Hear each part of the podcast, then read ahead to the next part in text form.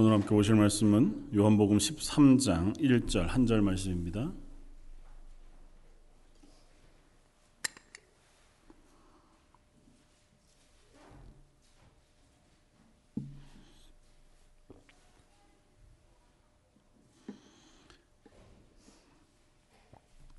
요한복음 13장 1절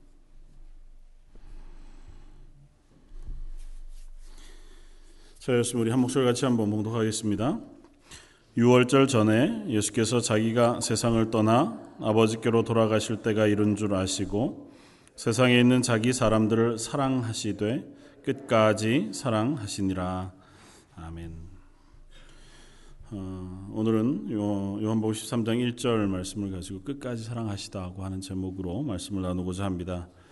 아, 요한복음 13장은 어떻게 보면 큰 전환이 되는 아, 장이 예, 됩니다. 특별히 13장부터 17장에 이르는 어, 다섯 개의 장 속에는 다른 복음서에서는 전혀 기록하고 있지 않은 요한복음만의 독특한 기록을 우리가 볼 수 있는데 특별히 그 복음서 안에는 예수님이 제자들을 향해서 또 교회를 향해서 아, 그들을 위하여 권면하시고 또 뭐 대제상적 기도라고 알려진 하나님 앞에 그들을 부탁하며 위하여 기도하는 그 기도의 내용들을 아, 우리가 아, 살펴볼 수 있습니다. 그래서 어떻게 보면 아, 뭐 성경이 다 소중하고 다 중요하지만 요한복음 13장에서 17장까지의 말씀은 참 귀하고 소중하다. 그렇게 고백하는 고백들을 우리가 얼마든지 읽을 수 있습니다. 그만큼 어, 하나님의 아들이신 예수님께서 우리를 위하여 십자가를 지시고 죽으시기 그 전에 한편으로는 유언과 같은 어, 또 한편으로는 이제 이 땅에 놔두고 가실 그 제자들을 사랑하시는 마음으로 그들 위하여 권면하시고 그들 위하여 기도하시고 어, 그들에게 특별히 성령에 대하여 하나님의 나라에 대하여 또 예수 그리스도의 그 구원에 대하여 어, 말씀해주고 계신 것을 우리가 들을 때에 어, 우리도 교회로서 뭐 그때 당시에 예수님과 함께 있지 않았지만 우리의 인생 가운데 예수 그리스도의 구원받은 교회로서 선 우리들에게 하시는 말씀, 우리를 위하여 하시는 기도의 말씀이라 우리가 일, 그렇게 이해하고 읽기에도 충분하다 그렇게 생각이 어, 되었습니다. 그래서 13장부터 어, 이제 살펴보게 되어질 그 내용, 그 첫 절인 13장 1절 말씀, 어, 그 말씀의 시작이 참으로 크고 어, 무거운 말씀으로 주어집니다. 6월절 전에 예수께서 자기가 세상을 떠나 아버지께로 돌아가실 때가 이른 줄 아시고 세상에 있는 자기 사람들을 사랑하시되 끝까지 사랑하시니라. 조금 우리 의아한 단어들이 몇 개 나오는데요. 하나는 세상에 있는 자기 사람들을 사랑하셨다는 것입니다. 어, 예수님께서 이 땅에 오실 때 어, 하나님의 세상을 이처럼 사랑하사 독생자를 주셨으니 그렇게 요한복음 3장 16절은 이야기합니다. 그러니까 하나님이 이 세상을 이미 사랑하셨습니다. 그리고 그 사랑은 요한복음 내도록 선포되어집니다. 그런데 이제 그 십자가를 지시는 예수님께서 그 예수님이 죽으시는 그 죽으심을 한편으로는 설명하는 설명이라 이해할 수 있는 그 요한복음 13장의 서두에 어, 사도 요한은 이렇게 씁니다. 예수님께서 자기 사람을 사랑하시되 끝까지 사랑하신다고 씁니다. 그러니까 뭐 예수님이 자기 사람들이 어디 있고 남의 사람들이 어디 있습니까? 예수님이 편을 갈라서 사랑하시는 분이 아니시잖아요. 예수님이 누구를 자기 사람이라고 부르실까요? 우리는 이 말씀을 읽으면서 예수님이 자기 사람들을 사랑하시되 끝까지 사랑하신 그 표현을 어떻게 이해해야 할까고 하는 부분에 어, 생각이 멈추게 됩니다. 그래서 오늘 그 말씀을 한번 우리가 묵상해 보고자 합니다. 아, 하나님은 세상 모두가 모든 민족이 구원 얻기를 기뻐하시는 분이시다고 성경은 분명히 이야기하고 하나님께서 세상을 사랑하시기에 그 독생자를 아끼지 않고 보내셨고 누구든지 저를 믿으면 구원을 얻고 영생을 얻게 되어진다고 말씀하고 계시단 말이죠. 그럼에도 불구하고 오늘 본문은 이제 13장을 시작하는 그 마당에 사도 요한은 이 예수님의 사랑의 표현을 조금 더 축약해서 집중적으로 자기의 사람들을 향하신 사랑의 선언으로 설명하고 싶어 한다는 것입니다. 12장 마지막은 44절부터 50절까지 예수님은 마지막 선포를 이렇게 외치십니다. 나를 믿는 자는 나, 나를 믿는 것이 아니요 나를 보내신 이를 믿는 것이며 나를 보내신 자를 자는 나를 보내신 이를 아, 나를 보는 자는 나를 보내신 이를 보는 것이니 나는 빛으로 세상에 왔나니 물은 나를 믿는 자로 어둠에 거하지 않게 하려 함이라. 그러면서 50절까지 예수님이 이 사람들을 향하여 세상을 향하여 선포하시는 선포의 핵심 메시지가 쓰여집니다. 그건 뭐냐면 나를 믿어라 하는 것입니다. 뭐 구분하기는 애매하지만 12장까지는 예수님의 말씀은 세상을 향해 선포되어집니다. 그러나 예수님이 나를 믿으라고 하는 선포를 하고 계심에도 불구하고 사람들의 반응은 뭐였습니까? 그것에 응답하지 않는 것이었습니다. 43절이 그렇게 표현하잖아요. 그들은 사람의 영광을 하나님의 영광보다 더 사랑하였기 때문에 혹 출교 당할까 염려해서 드러내 놓고 예수 그리스도를 주로 고백하지 못했다고 하는 기록을 씁니다. 그러니까 많은 사람들에게 예수님은 나를 믿으라고 선포하십니다. 뭐 이 땅에 오셔서 어, 당신의 공생의 사역을 시작할 그때로부터 예수님께서 하시는 모든 말씀의 핵심은 이것입니다. 너희가 나를 믿으라 하는 것입니다. 회개할 때가 가까워 왔고 이 세상에 하나님의 나라가 임했습니다. 누구 때문에? 나로 인하여.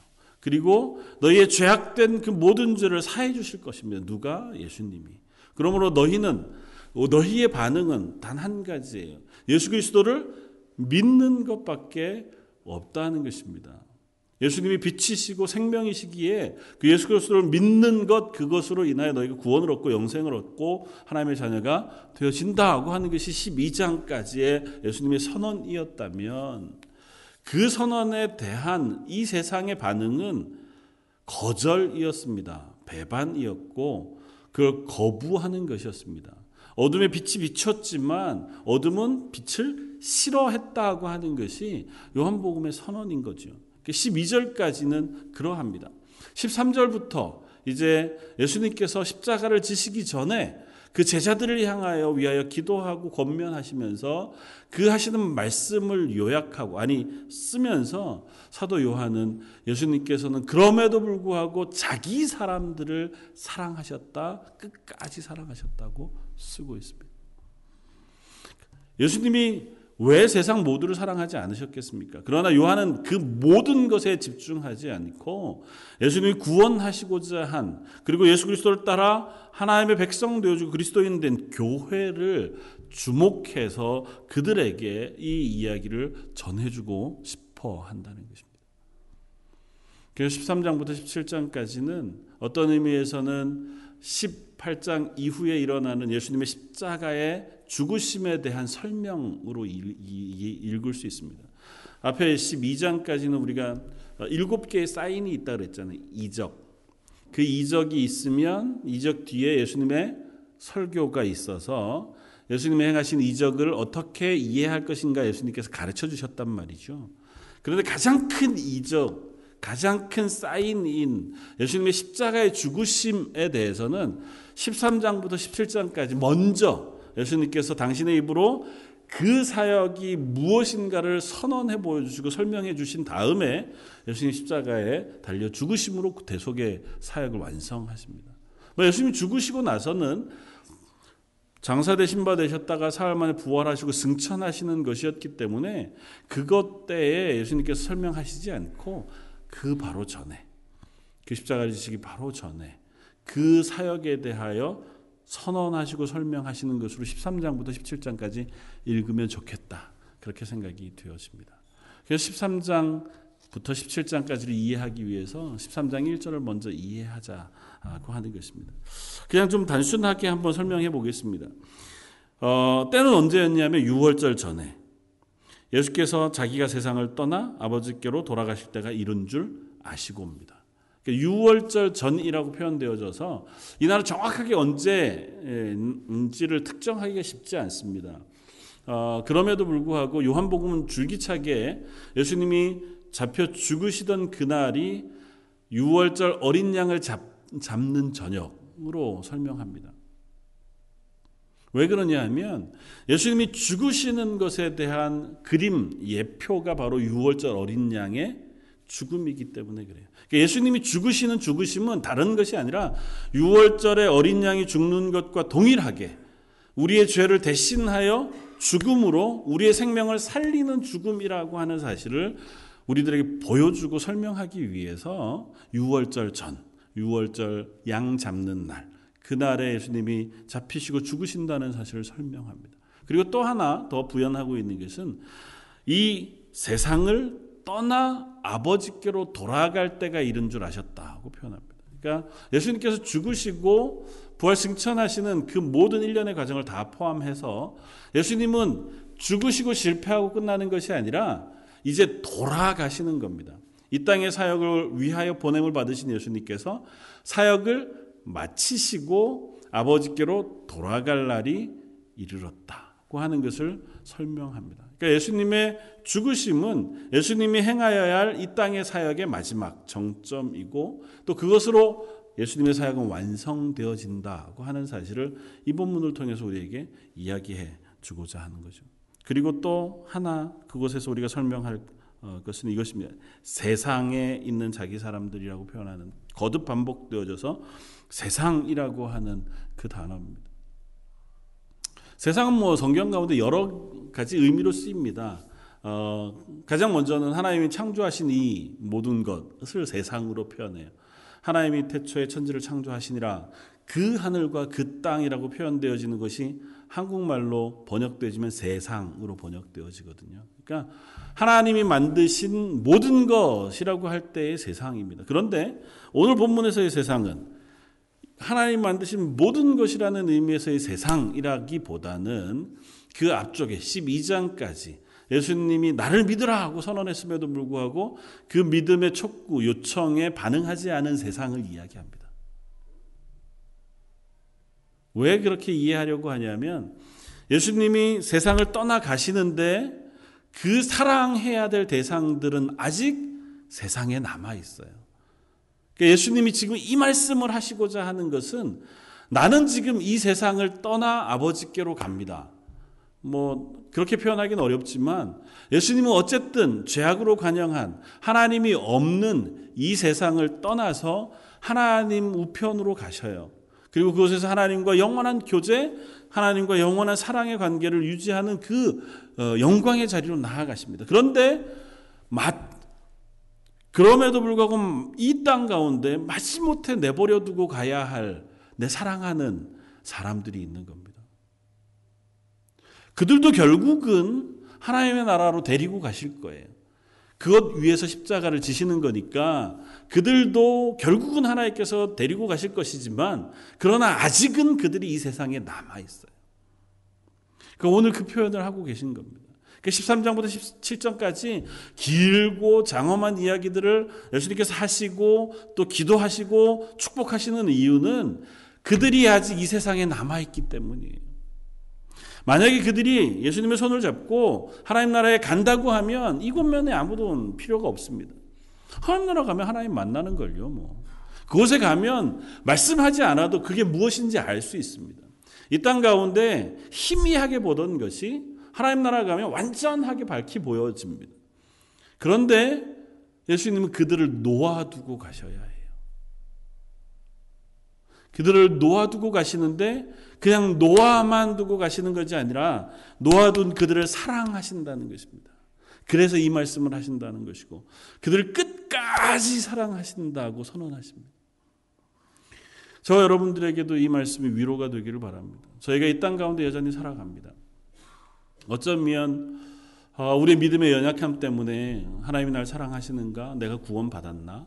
그런 확신의 흔들림 속에 하루하루 살아가게 될 때도 있고 또 때로는 아주 담대한 믿음으로 살아가지만 또 때로는 우리의 환경과 형편이 아니면 우리의 감정과 우리의 상태가 우리의 믿음을 연약한 것으로 만들어져 버리고 또 흔들리는 속에 우리가 설 때가 많이 있습니다. 그럼에도 불구하고 하나님은 그 세상 가운데 놓아두신 교회, 저와 여러분들을 사랑하신다는 것입니다.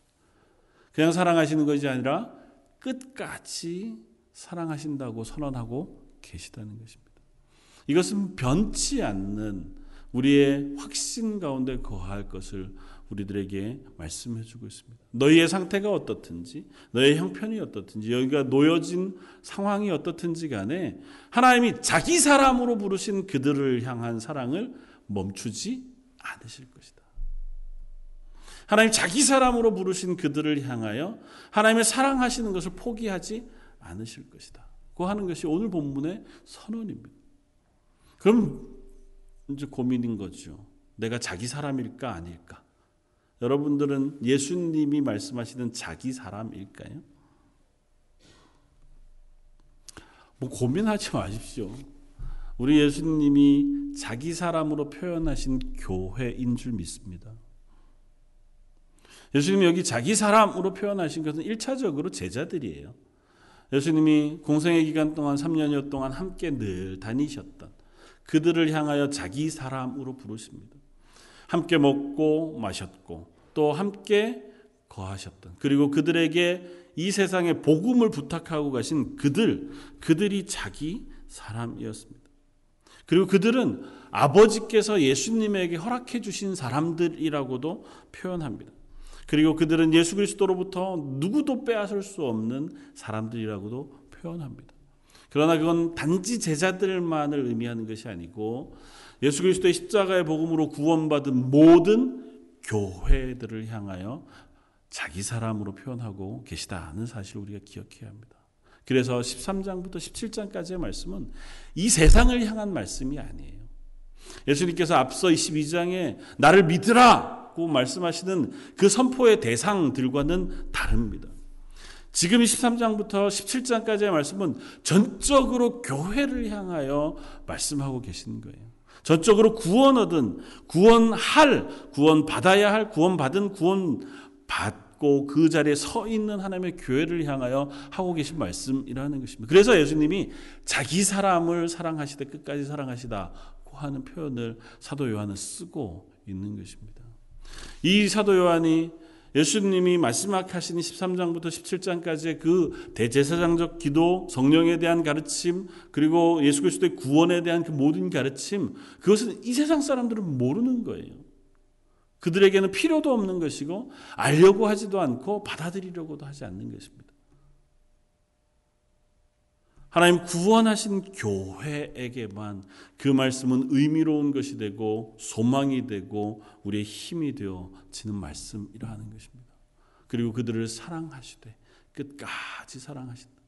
그 사랑은 구원을 포함한 하나님의 전적인 사랑입니다.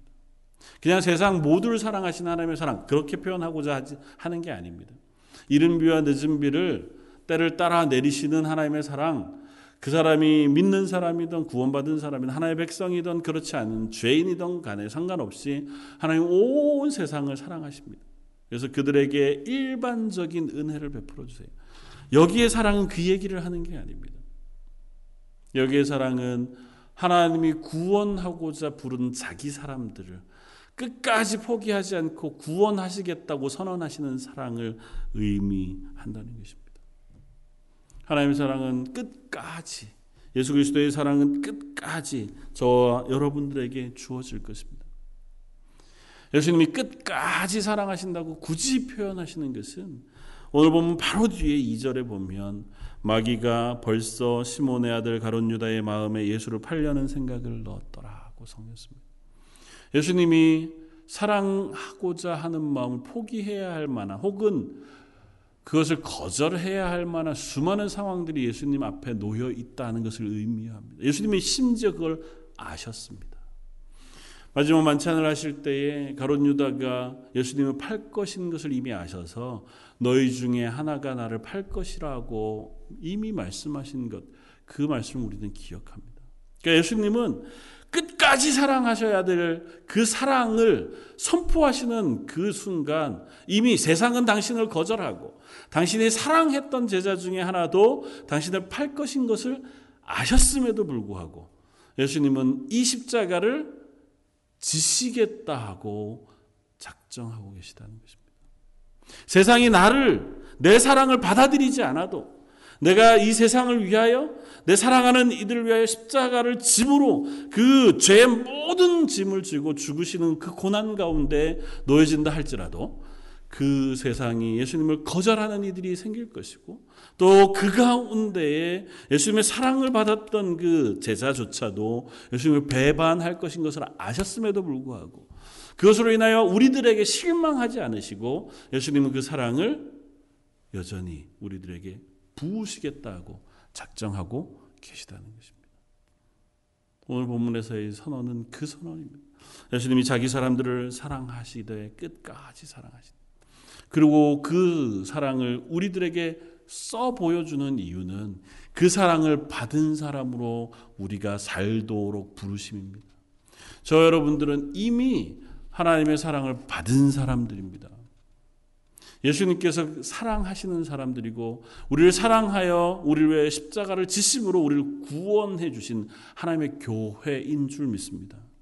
그리고 그 교회로 부르신 우리들은 예전에 사랑하셔서 구원하신 것으로 끝나는 것이 아니고 지금도 우리를 사랑하고 계신 줄 믿습니다.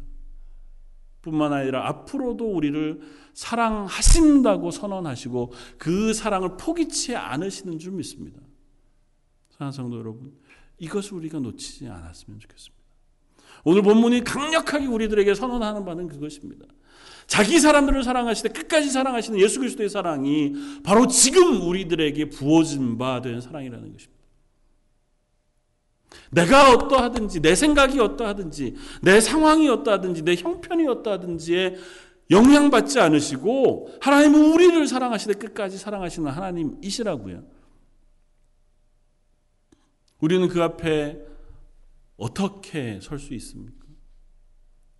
예수님은 그 사랑을 우리들에게 선포해 보여주시고 특별히 예수님의 공생의 기간 동안 수 없는 많은 사람들에게 그 사랑을 선포해 알려주셨습니다. 그럼에도 불구하고 예수님 앞에 선 사람들 가운데 그 사랑을 알고 받아들인 사람도 있었는가 하면 그 사랑을 온전히 받아들이지 못하고 거절한 사람들도 있었던 것을 우리는 기억합니다. 수많은 사람들이 있겠지만 단 두 사람을 비교해 한번 생각해 보고자 합니다. 한 사람은 마태복음 15장에 나와 있는 수로보니게 여인이라고 하는 한 여인입니다. 수로보니게 여인이라고 하는 이 사람은 수로보니게라고 하는 지역 출신 혹은 가나안 여인으로 알려진 이방 여인이었습니다. 이방 여인은 악한 귀신이 들려 고생하는 딸이 있었습니다. 그 딸이 고생하는 것을 보다 못해서 예수님의 소문을 듣고 두로와 시돈 지방, 이방 지역으로 오신 예수님을 향해 필사적으로 나아갑니다. 그러나 이방 여인이 예수님 앞에 나아가서 무엇인가를 구하기가 쉽지 않잖아요. 아마 좀 멀찍이 떨어져서 예수님에게 자기의 딸을 고쳐주실 것을 부탁합니다. 예수님이 들은 척도 하지 않습니다. 복음서 내도록 네 개의 복음서 가운데 예수님이 가장 냉정하고 매몰찬 모습을 보여주신다면 이 수로 수로보니게 여인을 대하실 때일 겁니다. 예수님 수로보니게 여인이 간청하는 소리에 들은 척하지 않으십니다. 아니 뭐좀 치워라, 뭐 듣지 못하게 해라, 뭐 소리 지르지 말게 해라 그런 것도 아니시고요. 아예 들은 채 만차하십니다. 그러다가 그 간청하는 소리에 예수님이 그 주변에 있는 제자들을 향하여 하신 것인지 그 여인을 향해 하신 것인지 이렇게 말씀하십니다. 나는 이스라엘의 집에 잃어버린 양 외에는 다른 데로 보냄을 받지 아니했다. 수로보니게 여인은 이방인이잖아요. 난 너한테 관심 없다. 나는 이스라엘 그 가운데에서도 잃어버린 양들을 위하여 보냄을 받은 것이니 네가 아무리 소리 지른다고 해도 나를 너를 도울 수 없다. 그 여인이 계속해서 물러서지 않고 주여 저를 도와주십시오. 그렇게 간청합니다. 예수님이 다시 한 번 더 매몰차게 얘기하시되 우리가 잘 아는 대로 자녀의 떡을 취하여 괴에게 던짐이 마땅하지 아니하다고 얘기합니다. 누구라도 이해할 수 있는 말이죠. 나는 유대인 이스라엘 가운데 잃어버린 자를 위하여 왔다. 그런데 그걸 개처럼 취급할 만한 너에게 줄 만한 것이 없다 하고 얘기하는 겁니다. 뭐 자존심을 상하는 건 어, 고사하고 그렇게까지 얘기하고 거절하는데 누구 하나 설 이유가 없지만 이 수로보니게 여인은 그 앞에서도 또 이야기합니다. 뭐라고 얘기합니까? 개도 주인의 상에서 떨어지는 것을 먹습니다. 부스러기라도 좋으니 주십시오. 예수님을 향한 그 간청을 물러서지 않습니다. 예수님은 그제서야 그 수로보니게 여인의 믿음을 칭찬하시고 그 딸을 낫게 해주십니다. 어떻게 보면 이와 같은 믿음을 갖는 것은 참 불가능해 보입니다. 저 여러분들에게 이와 같은 믿음을 가져라 그렇게 얘기하면 아, 그런 상황에 놓이는 게 뭐 상상하기도 싫은 거죠. 하나님이 나한테 그 그렇게까지 해야 은혜를 베푸실 거라 그러면 에이 뭐 그냥 이 땅 살다가 구원받고 갈랍니다. 그렇게까지 해서 은혜를 혹시 우리들에겐 그렇지 않은지. 반면에 또 다른 한 사람은 우린 사람입니다. 한 부자 청년 관원이었고 그 사람은 어려서부터 율법을 잘 지킨 사람이었습니다. 믿음의 호기심을 가지고 예수님에게 나아옵니다. 마태복음 19장에. 예수님 제가 어떻게 해야 영생을 얻을 수 있습니까? 네가 무엇라고 배웠느냐? 하나님을 사랑하고 내 이웃을 내 몸같이 사랑하라고 배웠습니다. 어, 잘 안다. 네가 어, 배운 대로 살면 좋겠다. 제가 어려서부터 그 모든 것을 다 지켜서 행했습니다. 본문에는 뭐라고 되어 있냐면요. 예수님이 그를 사랑하사 그렇게 되어 있습니다. 그에게 말하기를 내 재물을 모두 다 팔아 가난한 이들에게 나누어 주고 나를 따라오너라. 성경 가운데 기록되어져 있는 본문 가운데 참 슬픈 본문이 거기에 기록되어 있습니다. 그 청년이 재물이 많은 고로 근심하며 가니라. 이 청년은 믿음이 있는 것 같아 보입니다. 율법을 잘 지켜 행했습니다. 그리고 그것에 더하여 예수님을 찾고자 하는 열심도 있었어요. 예수님에게 나가서 그가 구원을 얻을 만한 비밀을 물어볼 만한 열심이 있었습니다. 예수님도 그를 사랑하셨다고 표현합니다. 예수님이 부르십니다. 내 제자가 되라. 그런데 이 청년은 내가 가진 재물이 많은 거로 그 재물과 예수님을 따르는 것을 바꿀 수 없었습니다. 근심했지요. 근심했으나 근심한 것이 결코 그를 예수님을 따르는 대로 이끌지 않았습니다. 그래서 어쩌면 부자가 천국에 들어가는 것이 더 어려운지 모릅니다. 이 부자 청년은 내가 가진 것과 내가 가진 열심, 그리고 내가 가진 믿음, 그것으로 더하여 하나님의 은혜를 잊기를 원했습니다. 내가 할 수 있는 게 뭐가 있습니까? 말씀해 주시면 제가 하겠습니다잖아요. 반대로 수로보니게 여인은 내가 할 수 있는 게 하나도 없어요. 그러니까 내가 할 수 있는 거라고는 예수님에게 간청하는 것 외에는 할 수 있는 게 없어요. 이 여인이 가진 재산이 많아서 뭐 재산을 들여가지고 뭔가를 할 수 있는 것도 아니고 예수님의 사랑받을 만한 조건이 그에게 있는 것도 아닙니다. 예수님이 아무리 무시하시고 또 자기를 향하여 박하게 얘기해도 내가 예수님 앞에 할 수 있는 거라고 그 앞에 무릎 꿇고 도우심을 구하는 것 외에는 할 것이 없어요.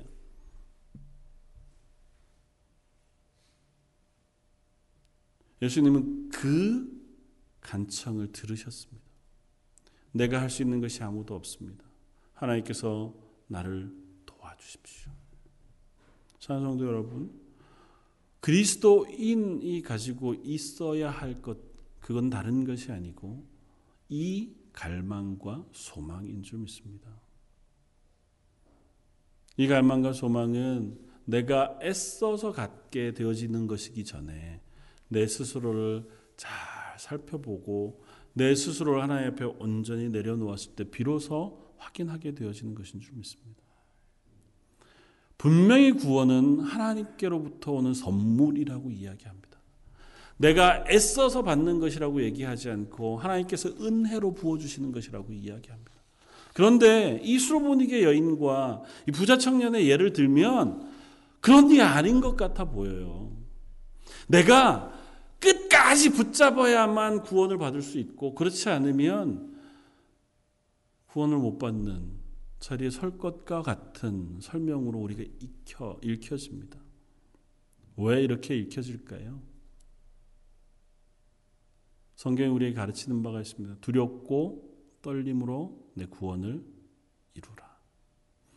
하나님 그냥 선물로 우리를 구원해 주시는 것이 맞습니다. 그러나 그 선물로 우리를 구원해 주시는 것으로 구원하시고 우리가 지금 확인하고 있는 것처럼 로마서 9장에서 얘기하고 있는 것처럼 그 사랑이 끊어지지 않고 영원히 완성되어져 우리를 향해 쏟아부어진다고 얘기하면 우리는 금방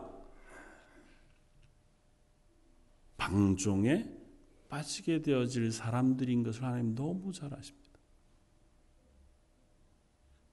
하나님 사랑해 주신 것에 대한 감격과 기쁨, 구원받은 자녀로서의 삶을 살아가도록 우리를 권면하시지만 그 기쁨과 감격은 아랑곳하지 않고 하나님이 어차피 나를 끝까지 가신다고 하셨으니 끝까지 나를 사랑해 주신다고 하셨으니 그러면 내가 지금 현재 하나님 앞에서 좀 허랑방탕해도 방종해도 하나님 어차피 날 포기하지 않으실 거지요로 자꾸 가게 된단 말이죠.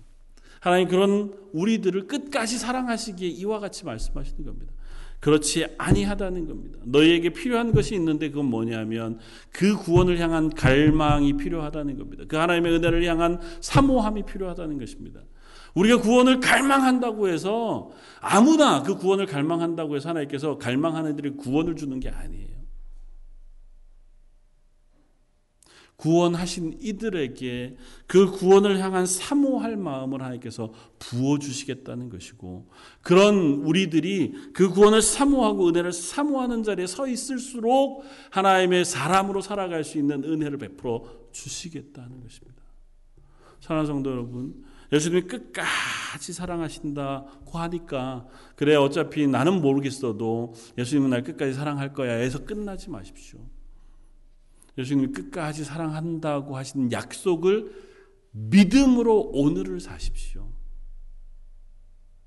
예수님이 이토록 말씀하시는 것은 그 말씀을 너희가 붙잡고 오늘을 살아가라고 우리들에게 써주시는 겁니다. 교회를 향하여 나는 너희를 향한 사랑을 포기치 않을 거야. 나는 너희를 향한 사랑을 그 멈추지 않을 거야. 너희가 어떤 상황에 있더라도 기억할 것은 내가 너희를 사랑한다는 사실은 변하지 않는 다라고 하는 사실을 하나님 말씀해 주는 겁니다.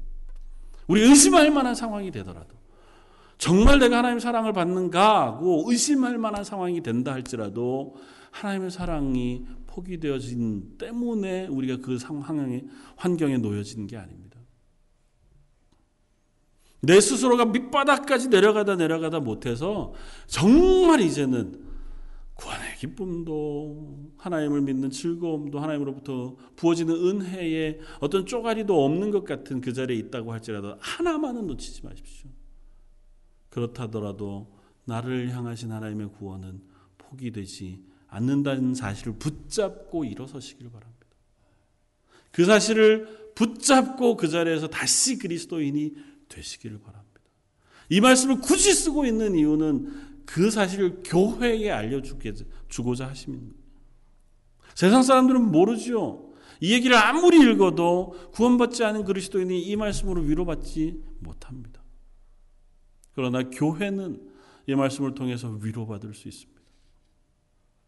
그렇구나. 하나님은 나를 향하신 사랑을 포기하지 않으시는 분이시구나. 내가 몰라도, 내가 잊어먹어도, 내가 내 형편 때문에 낙심한다 할지라도 하나님이 나를 향한 사랑은 이미 주어졌고 지금도 주어지고 앞으로도 주어질 것을 믿고 그것으로 붙잡고 따라가는 저와 여러분들이길 바랍니다. 저 여러분들은 예수님의 자기 사람들로 불리우는 사람인 것을 의심치 마십시오. 뒤에 우리가 나올 수많은 이야기들 가운데 가장 중요한 말씀 중에 한 가지를 꼽아보라고 이야기하면 성령, 보혜사 성령에 대한 예수님의 말씀이십니다. 예수님은 가시고 보혜사 성령을 우리들에게 부어주시겠다는 것입니다. 저 여러분들에게 성령이 부어졌기에 하나님의 말씀을 읽고 그 말씀으로 인하여 아멘 할 수 있는 줄 압니다.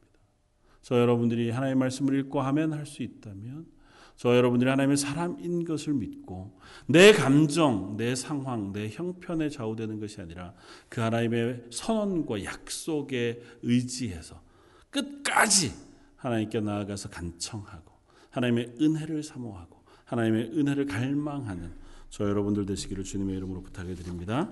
다시 한번 기도하겠습니다. 감사 찬양 받으시기 합당하신 주님.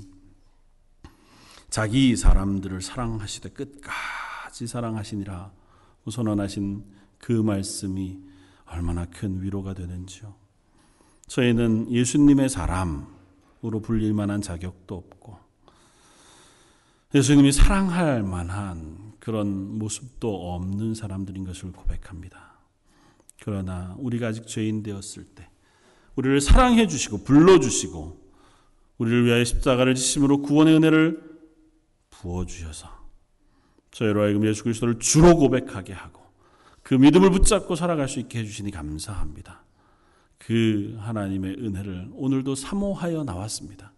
예배 자리에 나올 때마다 우리 성도들에게 그 은혜의 풍성한 것을 부어주시고 하나님 앞에 간구하며 기도할 때마다 하나님께서 그들의 심령 속에 하나님의 은혜와 말씀을 부어주십시오.